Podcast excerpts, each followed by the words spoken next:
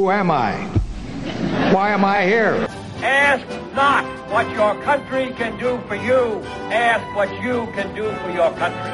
I shall not seek, and I will not accept the nomination of my party for another term as your president. Tear down this wall. And the wall just got 10 feet taller. We're to California and Texas and New York. And we're going to South Dakota and Oregon and Washington and Michigan. And then we're going to Washington, D.C. to take back the White House. Ah! from the second floor of the AC building here at Bethel University for one of the last times. We're the last of the Starks. It's election shock therapy. We're back. Woo, We're here. And to be clear, it's not one of the last times you'll hear election shock therapy. We hope just one of the last. We times might get barbecued by dragons. You don't So, know. that is true. That is true. you guys watching Game of Thrones? I am not at all. I am, no, Sam, not do you at want to give us our No, two- let's let's really? Skip it. I hear there's coffee in it though, which helps. There is Starbucks apparently in Westeros. Coffee. now, always okay, helps. serious. Can I ask a for the, Please do. just one question? What is the percentage chance that that that Starbucks paid for that? There's no way. No. There's You no sure? Way. Yeah. Yeah. You positive? Yep. Yeah. Is there any way that Emilia Clarke doesn't get free Starbucks for the rest of her life? Oh, they might have paid for it after the fact, but they didn't pay to make it happen. Okay. Yeah. Because that's fantastic It is free real advertising. good. Yeah. oh yes. Okay. Uh, we're not here to talk about Game of Thrones. We're here to talk about politics in the United States and politics in um, our uh, our part of the world, uh, not Middle Earth, whatever. um, and I want to start today, gentlemen. I'm gonna, we have, I have a, a menu of four items for you, but we might not get to dessert. But let's start with our uh, soup and salad course, and that is the um, uh, the reporting of one. Um, do you guys ever have students that uh, I have students. Yep. You do have students that take a text, they read a text, and then they just really read the text what they want it to say. Yes. This is sort of a willful misreading of. Yep. How would you guys grade William Barr on his reading of the Mueller report? Yes. Yes. Wow. Okay, so William Barr is the Attorney General uh, at replace For now. For now, replace Jeff Sessions, and um, Oh man. He received the fully completed Mueller report, and then he issued his own summary of said Mueller report, which he said it, uh, basically um, ex- didn't quite exonerate the president, but certainly did not implicate the president in any Right. obstruction of justice. To which, at a certain point, uh, Bob Mueller himself wrote a quote snitty letter to uh, William Barr, who, by the way, is his friend. Uh, their wives yeah. go to Bible study together. Right. Uh, Wow. To say Yeah. uh, you have grossly mischaracterized the report that we submitted. And now William Barr, the Attorney General, uh, has been asked to testify before Congress. Yep. He has Donald Trump has Donald Trump has instructed him to refuse to attend that that uh, question, and now Congress is drawing up charges of uh, contempt of Congress. Yep. Wow, I have Nice so many questions here. If you are, if you tune in to right wing uh, news, you'll hear that William Barr is staying tough against a vicious hoax perpetrated by the Democrats and Democrats within the Mueller investigation. If you turn into left wing news media, you'll find that William Barr is a scoundrel and a ne'er do well who is affronting the American people by not appearing before Congress. As political scientists, we know that there's a different way of thinking about this. So, talk to me about the role of congressional oversight, what the Democrats in, in the House are trying to do, and what how William Barr and the Trump administration are pushing back against that kind of oversight. Right. So what we have is essentially just a classic. This is this this this is a classic separation of powers Yep. uh, issue. So if you look at the Constitution, it essentially gives uh, you know the, you learn this in Schoolhouse Rock. You know with this three ring political circus and all that. You know we have the we have the three ring. Poli- yes, we'll, we'll refrain from singing. I, I just You're about just you about saw to. I it. know. I saw it. Nip it. So, so you know, we have the three ring political circus, and the idea is essentially that each branch is able to hold the other accountable through some means. Right. Uh, and so part of part of why. Uh, and so, so essentially, we have we have two different sets of powers here. So let me just kind of say something about each of them, and we can go into more details if we want. But, uh, but basically, the executive uh, branch has various powers to administer the government.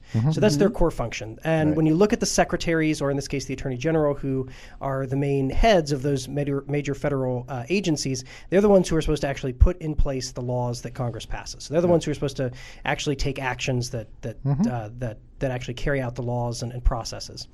Um, so part of that, though, is they're also supposed to be there to advise the president. So they're not just there to be administrators; they're also there to be advisors. And so part of their function is essentially to, to basically be able to say things to the president. And what that leads to then, and what the courts uh, have long acknowledged, is that some of the things, some of these conversations and communications within the executive branch need to be secret. In other words, the idea is if everything that happens in the executive branch is made public, then you might not be able to privately say to the president, you know, you're being an idiot. This is a bad idea. Um, Um, mm-hmm. And so, and, and the president isn't going to feel free to fully voice th- what they're thinking to their advisors. They aren't going to be able to say, hey, I've had this thought. Let me float it by you and see what you think. Right. If they think everything is going to be made public eventually.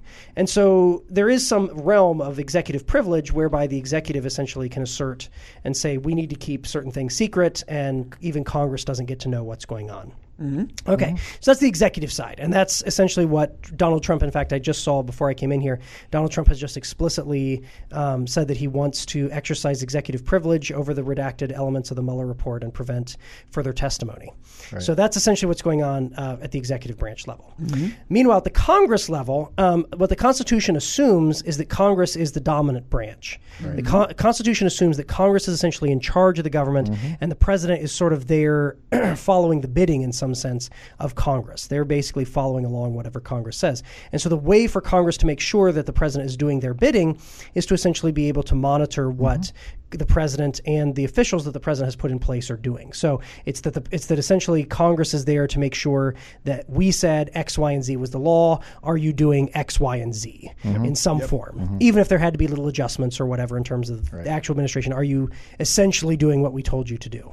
And so that's basically what Congress uh, is now doing. Congress is mm-hmm. basically there saying we're here to hold the executive branch accountable. They're supposed to be servants of the American people, and in fact, there's a very direct connection. The most direct connection the American people have to the government, uh, to the federal government, is through Congress. That's where you have the most direct elections um, from the people. And so, if you and so, in order for uh, regular American citizens to be able to hold their government accountable, the most obvious way is through Congress and through Congress congressional monitoring of the exe- actions of the executive branch. And it's that function essentially that, that Congress is, is attempting to do. They're basically saying we're wanting to make sure that the special counsel that was uh, appointed has actually been has actually fully carried out their role, and that the conclusions of that investigation are not being shuffled uh, essentially under the rug by the executive branch. Um, now, traditionally, I just want to say one other thing about this. Sure. One other, and, and then of course we can say more. But uh, but one other thing to note is uh, there's sort of this perception. There's, there's sort of a tension uh, in terms of the secretaries in the cabinet, um, and of course in this case in particular, the Attorney General Barr. Um, and that is a question of who does he serve? Who is he supposed to be there to be reflecting? And on the one hand, of course, they're appointed by the president. So on the one hand, they are supposed to be in some way serving the president, and the president, as the chief executive, uh, is in some sense their boss. I mean, the president is supposed to be in charge of the of president. Right, they serve at the pleasure of the president. On the other hand, they don't only serve at the pleasure of the president, and they are only subject to the president. In other words, each person at this at the uh, at that secretary level also has to be approved by the Senate, and therefore is also accountable to Congress. And so there's a tension. They sort of serve two masters, if you will, in some ways. They're supposed to be both servants of the American people, which is mostly reflected through the oversight of Congress, and also servants of the president, which is reflected by the president appointing them. And so, to the extent that we think of these cabinet secretaries and the attorney general as servants of the American people, congressional oversight is an essential way by which the American people um, uphold that, or basically maintain that uh, that, that that a check on them. Yeah, and so it's, it's interesting. There's that is an interesting tension because, of course, you know we had that big debate um, in the 1860s actually with, you know, Andrew Johnson when he was in there. Could he could he fire members of Lincoln's cabinet, which the radical Republicans did not want him to do. Um, they that was actually one of their grounds for im- impeaching Johnson. Um, that law that, that they had passed to kind of prevent him from doing that was ultimately ruled unconstitutional. Um, right. So so it is in one sense like these cabinet members are primarily serving at the pleasure of the president. On the other hand, right. I mean, they're supposed to be carrying out kind of rightfully the laws that are passed by Congress, and and you know, and if they're not, if they're obstructing what's being done, right, including you know things like the the Mueller investigation, right, then that raises real questions about about them and their integrity. And so it is certainly completely legitimate to sort of say, hey, Barr, you have to come in and answer these questions because it seems like you are kind of deliberately misleading um, the American people. That's problematic. So is I'm going to put you on a, a normative question here and punt if you want, but who's being unreasonable here?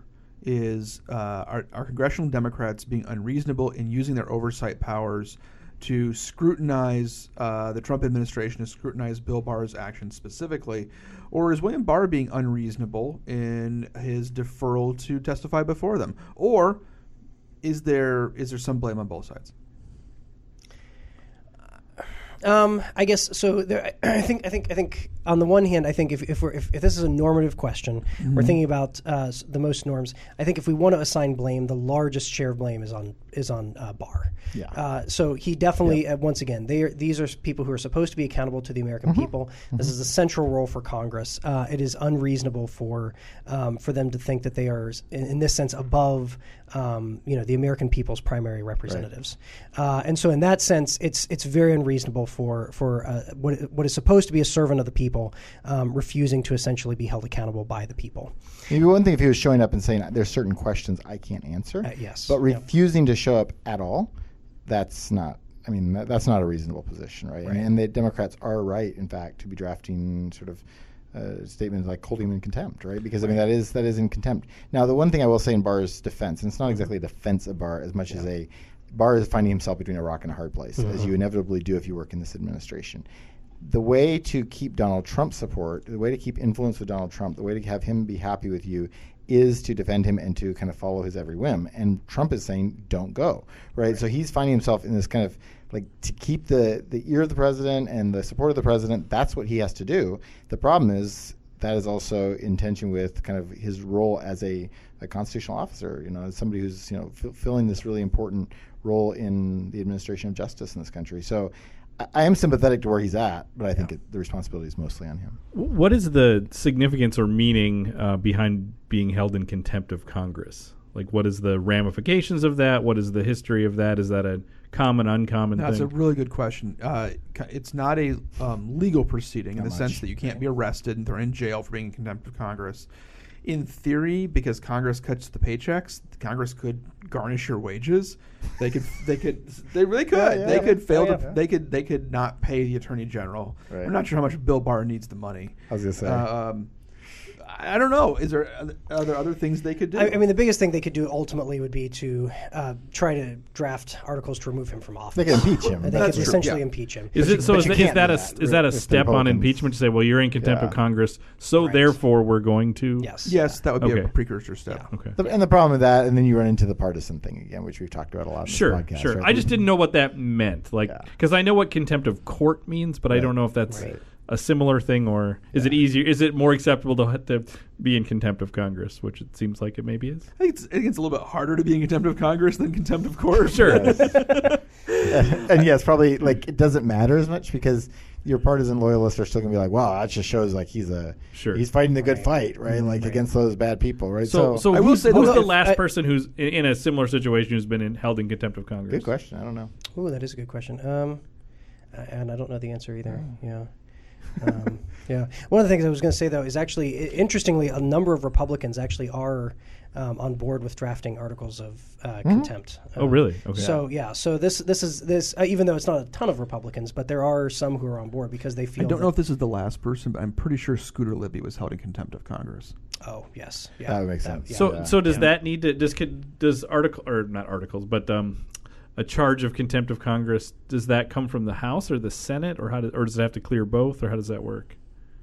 Uh, I think you can be held in contempt for either chamber. So Okay. Yeah. in this case, I think it's the 'Cause it's not like a the law. House. Right. House Right. holding. It's the House will hold him in contempt. Yeah. Because the Okay, House is the Senate one could do that the same thing separately. Okay. But the, the Although- Senate hasn't although- summoned him to testify, right? No, they so have he not, hasn't. and probably won't. No, probably won't. And he and he might he might accept that because Mm-hmm. you know the chair of the Sure. committee is going to be different, right? Can I throw one other just angle? Well, on he this? also he also Oh, testified before the Senate too. yeah, right. That's true. So- so it's already happened. So really quickly, I, I do think though that it's worth keeping in mind that Donald Trump has sort of painted himself into a corner with his attorney general here. Yep. Uh, when you replaced Jeff Sessions and brought in William Barr, William Barr was sort of seen as this old hand, highly respected, kind of like Bob Mueller, um, and Yeah. sort of unimpeached, like, you know, very conservative, but sort of unimpeachable, um, Yeah. and maybe in a literal sense. And if he's and if he leaves office, either because he's tired of this this uh, whole show or because he's removed from office, Yeah. it's hard to imagine Trump getting anybody uh, appointed to be Attorney General. I think that'd be really problematic with Rod Rosenstein now resigning. Um, Mm-hmm. I it leaves the Justice Department. It would leave the, Justice Department quite weak. Um, If, uh, if What, what I forget, and I remember, I forget what what this was, but wh- what is the um, the time frame on the um, interim, like interim AG? Uh, Or, there's the, you, or I don't know if interim interim's the right term, but there's right, right. The, because that's what Whitaker was, right? Right, right. Um, So, I mean, in principle, I mean, this this is actually an open, to some degree, open constitutional question. Okay. How long can someone be a quote unquote acting, Acting. secretary, Um, and how and when do they need approval? I mean, there are certain, for example, I mean, certain justices on the Supreme Court, most vocally, actually, Justice Thomas, have said that actually there is no constitutional justification for an acting um, role in a secretary position. So essentially, he has said that essentially that's an unconstitutional thing. It shouldn't happen. Um, so it seems like for someone like uh, for someone like Thomas, they would say actually the time frame is zero.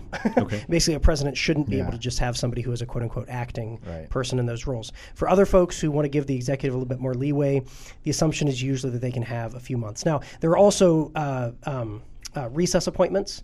So recess appointments essentially happen when Congress is not in session. Um, those uh, are in, those basically have usually been seen as valid for about six months, um, and, and basically that's that's usually the time frame that's seen for them. But again, there's a real question, and there's it's still to some degree an open question how valid constitutionally even a even a mm-hmm. recess appointment is. Didn't John Bolton serve longer than six months as He UN did. The? Bush administration kept pushing him forward, so this was a big question as to whether he got over a year, I think. Right. Mm-hmm. That, that, and again, this was sort of raised those same questions. To, at what point does he no longer legitimately hold the office of UN ambassador because he hasn't been approved? It does seem like that, that zero allowance is kind of a meaningless argument in one way because even if you said, well, nobody can be acting attorney general, then it's just like, well, then the department's running itself and somebody is still Right. Acting it, as right? it, yeah. So they're Right. they the non-acting acting attorney general. I mean, like because they, it, you know you can't magically fill the office the moment somebody's gone, right? I mean, so yeah, I find that argument a little problematic. Well, I think this just underscores the fact it's very likely that that Barr stays in place. Yeah. Unless something Yeah. else breaks. Unless he gonna- wants to leave, Unless- right. or he wants to leave. or he takes yeah. off Trump. Yeah. All right. Well, that was the, our our salad and soup course. Let's turn to our fish course. um, and with our fish course, um, uh, since we last podcasted, one uh, Joseph Biden has announced that he's running for president. And also Michael one, Bennet. Also, one Michael Bennet. one of these names matters a lot more than the other. And I'm sure that Michael, when President Michael Bennet is inaugurated, you'll play this back to me to remind me how much I dismissed Michael That's right. Bennet's presidency. Right. Michael Bennet will not be president. So Um, 538 is this great um, series like how so and so every time somebody gets in how so and so can win the Right. presidency. And for a lot of them, I just want them to like I want to just click on the document, open it, like they can't. Yeah. they like in How good Mi- faith go through and like try to analyze How everybody, Michael like- Bennet can win the presidency? You see, there's this meteor. Yeah. and there's and there, and basically it would, it would be a meteor, and you see there's the stage of the major candidates. Right. It strikes that stage. right. Yes, right, exactly. Right. right. Well, I guess it's me. Um, have you seen King Ralph? All right. Um, so Joe Biden uh, not only has declared, but he has jumped to the front of the polls. Yes. Well, he was already at the front, but he's jumped further in front. Yes, right? he now is, dare we say, the presumptive favorite to win the Democratic Yeah. nomination. I think that's right. Uh, he leads the pack easily, not only in terms of polling numbers, but also in terms of endorsements. Mm-hmm. Uh, he does lag behind in fundraising, although we would could imagine that Yeah. he could catch up quickly there. But he had the best first day of anyone, so He did. So Yep. it was good. He's not, but he, he he's he's he did not kind of roll out an, a well-developed infrastructure. no. Uh, so he's building his his team now. Right. Um, is it too early to make any kind of assumptions about about the nomination process for Joe Biden? How significant is it to be the front runner this far out? If we if you go back to 2008 or 2004 or 2000, who was the presumptive favorite at this point it in varies. those races? Hillary Clinton was the front runner in uh, 2016 at this point. Mm-hmm. Uh, George W. Bush was front runner Yeah. pretty much from the get go in 2000. I know on the in a other pretty hand, large field, uh, Jeb Bush was the front runner at this at this point, but a in much much weaker front runner. Not nowhere near these. Well, guys. and that's the point. Yeah. Joe Biden is not a particularly strong frontrunner at this point. He's what? I would He's say not? compared but he's much to- stronger than Jeb Bush was in 2016. Uh, in terms of the polling in terms of polling Jeb Bush was never. yes. I mean, he's pushing 40 percent, right? Jeb Bush was kind of like, yeah, we kind of like Jeb, but much weaker. Jeb. Jeb. Noted. Exclamation. Okay, so you're saying that this is actually it's not insignificant. I mean, like I think it, No. I think he's a he's not like like he's not clearing the field. Like no one's like, oh, Joe Biden's in, I'm out, right? I mean, I mean maybe But Michael are there Bloomberg. people who this will push out? yeah, I mean, like so Michael Bloomberg didn't get in, and um, why am I drawing like Terry McAuliffe didn't Sherrod get in Brown. in part because of that. Maybe Sherrod Brown, but. Uh, yeah, I think eventually we'll push some people out. I mean, some, eventually some people are going to have to be pushed out just because this field is way too big. But yeah. Biden is so his numbers are good. I mean, he's actually, you know, in one sense, he's in a fairly strong position. It's not, I wouldn't say like presumptive nominee kind of position, but but certainly more likely than anyone else. On the other hand, I mean, he's Joe Biden. He's had two failed presidential campaigns. He's really old. Um, he's gaffe prone, and you know, and he's a blast from the past. And if voters want something new, that's that, that could be problematic. So we'll see how it wears. I don't know. He's taken a particular tactic which no one else has done so far in this race, and I'm curious to see as political scientists what you think about this. But he, no surprise, has aligned himself very closely with Barack Obama, which was interesting because none of the other candidates really did that. Even though some of them campaigned for him, some of them were pretty close to aligned with Obama. Yep. He, in all of his speeches since camp- declaring, has made pointed references to his closeness with Barack Obama. Yeah. Um, it wouldn't shock me if Donald Trump at some point started referring to him as Joe Obama. Um, I think that's a great nickname. Are you I- workshopping that? I for work us? shop- workshopping it a little bit. That's got that's Yeah. got a good ring to it. You should you should Yeah. tweet that to at real Donald Trump. I think I will. Yeah. Yeah. Are you a lesser known like Trump consultant? Yeah. Much lesser known. Much lesser known. Because if we if we see Joe Obama come out in the next week, That's right, be yeah. like, oh my word! Let's check Chris's bank account. It's weird. There's a lot of rubles in there. I hear Anyway, the AG job um, may be open. So okay, so does this work? Is this a is this a is this a does this kind of tactic aligning yourself with Barack Obama have legs in this Democratic primary? I think it's his option. I think. I mean, I'm not sure. Like, is it the right thing for the moment? I think that's an open question. I think, but I think if you're Joe Biden, your case for this is I am the unifying figure. I'm the one who's been in national office. I have successfully governed. I worked with this, you know, president who's still very popular in the Democratic Party, um, and I'm the adult in the room. And you think about even his kind of his opening salvo, right? I mean, like other candidates are coming in, like talking about like hope in America and and, and Hope, schmope. yeah, like blah blah blah, right? And and Biden comes right out firing at Donald Trump and sort of acting like I am the nominee. Right. I it's me and him. And really, which one of us do you want, right? Um, do you, in some ways, want to go back, and that's always a dangerous kind of way to frame it. But do you want to go back to a time when we had kind of dignity in leadership, or do you want to go back? Do, you want to kind of keep going with this president who is kind of making these really morally troubling arguments, right? And so that was his kind of opening, his opening take. And I think for him, that does seem like if he's going to do this, that's probably the way he's going to do Yeah. this. I mean, the analogy I think of is, is George H.W. Bush with Reagan. Mm-hmm. I mean, George H.W. Bush on his own has failed presidential Yep. campaigns in his past, but the thing that really probably puts him in the Yep. White House is because he's basically Reagan 2.0. Right. And, Yeah. Um, Or offering to continue the legacy of Reagan. Right, Yeah. exactly. Yeah. And so if you're a Democrat and you look back and you say, you know, the Obama years maybe weren't perfect, but they were good years, Mm-hmm. um, then it, that sounds pretty good. It certainly sounds better than what we've got right now. And so, you know, if he's somebody who seems like they can. Right. bring that in, then why not? I mean, that seems why you know. I think the question for a lot of Democrats is, and this is the way this is Joe Biden's campaign. I mean, do you want to roll the dice with somebody else? I mean, do you want to say, sure, maybe you like Elizabeth Warren's policies better, but you know, is that just inviting a longer time of not having, Right. you know, Obama 2.0? Sure. So, uh, so yeah, it seems like I mean I don't know. It it it it, it I th- I think the thing that could really change this. I mean, the real question is how Joe Biden looks on stage Yep. um, during the debates. I think that's the one thing that potentially can could fry him. I mean, if he gets up there and you know does a series of Joe gaffes and Right. you know dumb Right. things, then maybe Elizabeth Warren or Kamala Harris or somebody else starts to look and they're like, oh, maybe we do want you know the the smart person in the room to to be the nominee. He's got Um, a weird. He's he's got to have a thread of needle though, right? Because if he's too reticent, if he's too sort of dignified, he'll seem like Sleepy Joe. Uh, right. If he comes out too fiery, too angry, Yep. he could run the risk of stepping on the toes of someone like Elizabeth Warren, Kamala Harris, Mm-hmm. uh, Kristen Gillibrand, and then he plays into this idea that he's a boorish white male. Yep. Yeah. And Yep. he has to avoid both of the. Yep. Uh, I, I always mispronounce these. Sam, help me out here. Is it is it Skyla and uh, S- Scylla and Char- Charybdis? Yeah. Scylla and Charybdis.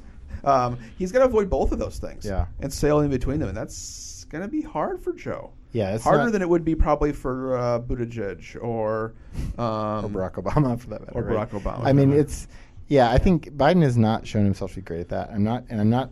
Like one of the other things I think that could trip him up, and it's kind of related to what you just said, is the kind of purity testing of kind of the current Democratic Party's identity politics. Kind of, you know, kind of to put it broadly.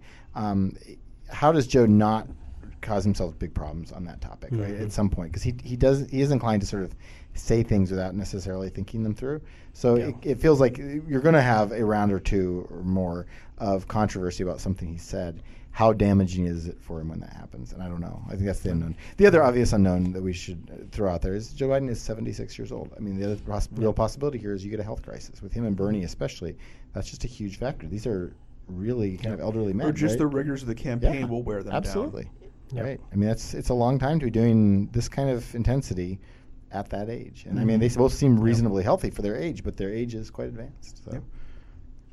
Well, let's switch over to our meat course. We've got about All 10 minutes left here. um, I, I realize when I say that, this implies that this is the hardiest course, or, but I, I, I'm not sure that we have the most information here. A couple things have emerged. Maybe it's like vegan meat, so it's not. it's like- This is, It's this is a tofu. tofu. Welcome yes. to the Impossible Burger of our podcast. All right.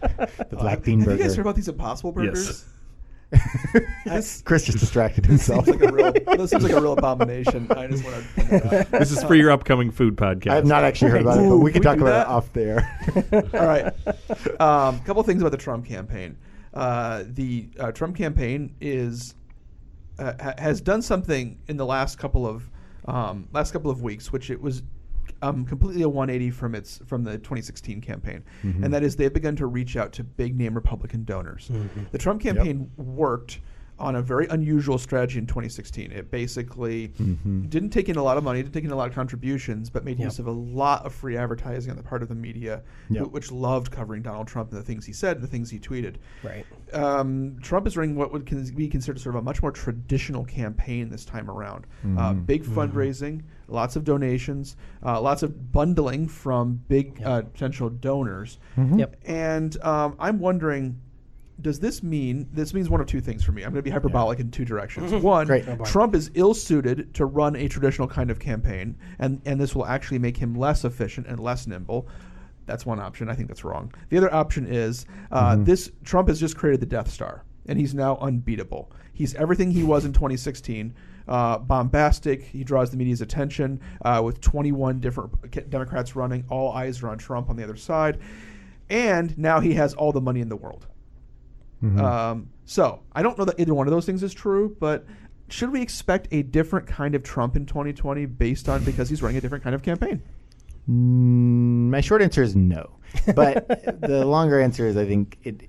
So I think I guess I'd put it this way: I think there's Trump and there's his campaign, and I think they're two separate things. So, for example, I mean, coming back to Joe Biden for just a second here, when Joe Biden announced, um, Trump then fired off all these tweets at him, and you know, was talking about how old he is and you know stuff like that, which I'm not really sure that's a conversation that's useful for him. But but it's Donald Trump. This is the kind of stuff he does and says, right? And so I think I don't think you can stop Donald Trump from from doing and saying. You can only hope stuff. to contain him. You Sorry. can maybe kind of contain him, and yeah, and even, even that I'm not even containing him is a mixed bag. even like so, so I think he's going to do what he's going to do. What I think you might get more is that kind of um, big money campaign that then runs a lot of negative advertising, and maybe there's more Mm-hmm. feature of that this time.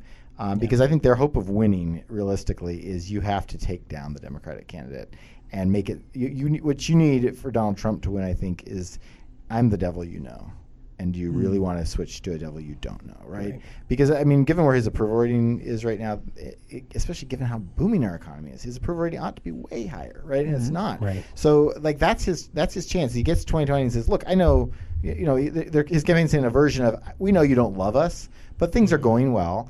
This other person is nuts or terrible or nuts and terrible, right? Or they'll destroy the apart. economy. And so you run you run all that money, they'll destroy the economy, and um, and you win that kind of slugfest. So so it's closer to the Death Star if I'm forced to pick between your two. But I I just think in the end it, it depends on how much how successful can they be about bringing down that Democrat, which is why I think who the Democrats nominate matters. I mean, I actually think there are there are people who are much more vulnerable to being brought down. I mean, if you nominate Bernie Sanders, you know, my Democratic friends, right? I mean, that's he's super vulnerable to that argument. It's like he's really old. He's a socialist, right?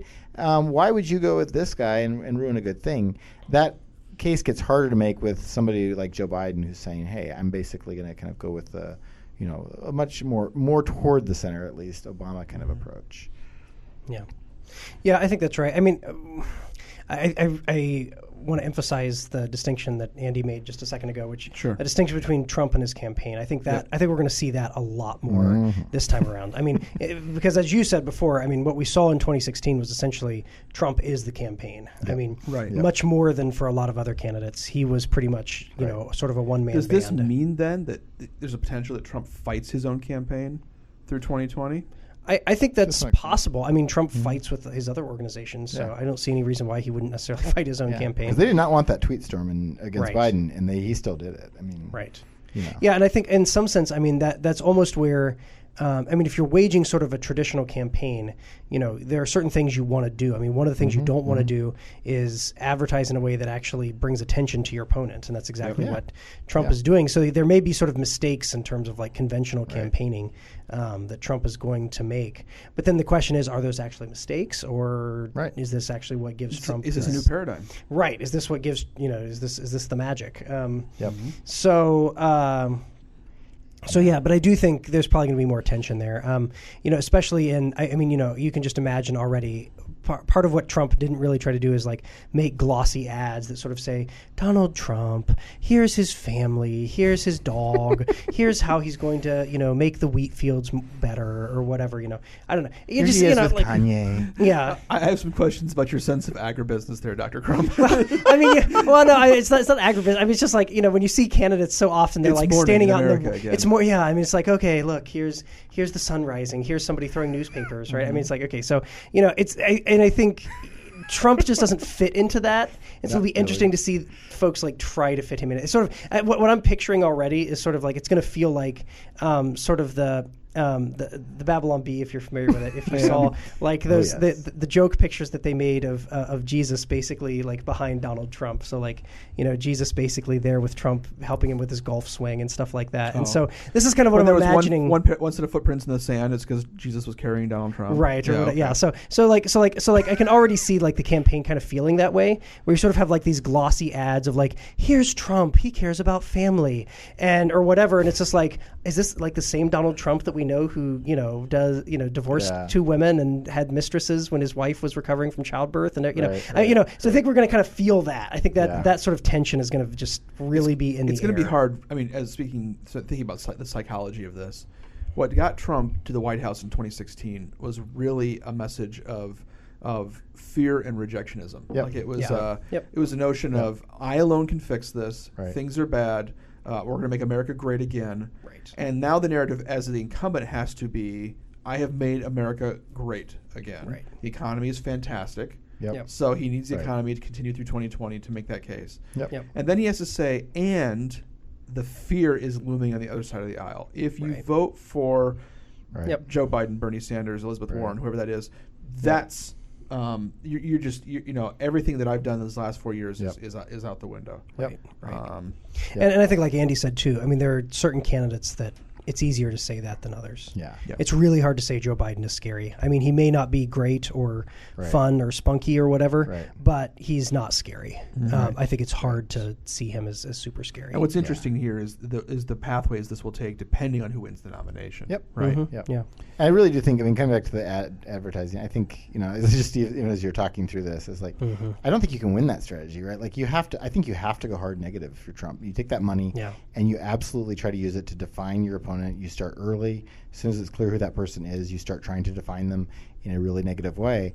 Um, because I, I, what I don't think you're going to do is get America to feel like we love Donald Trump. But what you could get America to do is say, "Wow, do we prefer Donald Trump to this other person? Yes, we do." Right. Right. And I think that's that's like if you're the Trump um, campaign, I think that's what you have to do. So I and think- I'm not advising them. That's free for them. Um, but you know, but uh, that would be what I would say if I was Yeah. was doing that. I think one thing we can say to this point is that the Democrats, out of the 21 people who've declared, have not found somebody who could really go toe to toe in the bombastity of social media with Donald Trump. no. There might not be a human being who can do that, but they but they certainly didn't find one uh, who willing to run for president. Yeah. Yeah. Uh, these are much more traditional politicians, up and down the up and down the list. But that is, I mean, but if you're if you're going to win as Democrats too, you also have to say, a, do we want to go down to that level and play that game? And I think may not answer is want to. No. Right. And B, part of our case for for why you should vote for us is that we're going to elevate the presidency, right? And so the Right. key is going to be being able to find a strategy where you you take your shots. You have to take your shots, and you play the game a little bit with him, but but you don't get seen as kind of taking yourself to that level. Andy, I'm just not convinced that a- American voters or undecided voters um, want a dignified president. I'm well, no, I'm not either. Yeah. So I'm not sure how important that is. Um, we've, we've got quite a bit of evidence to suggest that. So, um, two other quick things, and then we actually need to get out of here. But uh, so we don't Sam- have time for dessert, but it's like a mint or something at the end. Yeah, here- here's, here's your here's your two Andy's mints at the end of, end of The the fortune meal. cookie. Uh, Sam, first of all, I just need to, I need to recognize before we head out, you didn't have a meeting today. You were here for I the did whole not. time. I know. Are you, are you okay? Is anything wrong? Can I do anything for you? I think I'm gonna make it. All the students are doing so well. They don't need Sam That's right. Wow, that's a great. Um, just real quick, uh, the North Koreans uh, test fired a rocket, and uh, that seems like a problem if you're one um, in terms of foreign policy. And then they might do it again. Uh, and the other thing is that Iran has signaled that they intend to restart some enrichment activities. Uh, uh, there was a really nice. Uh, what kind of enrichment? Because I I work in an enrichment center as well, but you're not right. talking about academic uranium enrichment. enrichment, oh, um, okay. to uh, 3.7. Do you do much of that over at the Ask we office? we are the academic enrichment and support center, but we do not enrich uranium. You, you don't you don't you don't have fuselages over there just spinning the stuff We have a couple, but not enough. Centrifuges, not fuselage. Oh, it's- yeah. Anyway, CBIR guy. um, the uh, Americanists. so uh, there was there was a I can't remember who said it. I can't remember who put it out there. There's a really interesting tweet thread um, from I think it's Joe Cirincione, uh, who studies uh, nuclear proliferation. Sure. But ba- who basically argues that there was sort of three pathways that Iran could go down um, as the um, in response to the United States' actions against Iran, and this was actually the most conciliatory. This was the least aggressive set of responses. The most aggressive would simply be to completely withdraw from the Yeah. JCPOA Yeah. and to you know to, to basically restart a, to start a nuclear weapons program. Right. Uh, the secondary round would be not quite that, but restarting some some reactors, restarting Yeah, some yeah. uh, some clear uh, uh, weapons programs, and, and and not allowing inspectors in, or not allowing Mm-hmm. the part the JCPOA to continue. They're allowing the JCPOA to continue, but they're just they're basically exceeding what they're supposed to be doing in terms of enrichment, but they're Mm-hmm. clearly not enriching yet to the level that would actually create warheads. So Sure. they're they're testing, and um, and we'll see what happens next. But this is uh, this is clearly sort of Iran safely pushing back in a way that they can push back on the Trump administration. Okay. I'm full. I don't know about the rest. Feel That's good? delicious. This nice nice glow at the That's end. That's right. Whoa, radioactive glow. All right. Thanks everybody for being here. We didn't have a chance. All the things we could have talked about and didn't. We didn't talk about infrastructure week. We didn't talk about Venezuela. We didn't talk about um, so many things. But So we'll be many. back hopefully in your feed really soon. Here, keep listening to all the other shows on uh, this this channel. And until then, on behalf of my colleagues, you've been listening to Election Shock Therapy. You can always get a hold of us at electionshock therapy at gmail.com. And until you do, I'm Chris Moore saying, Go Royals.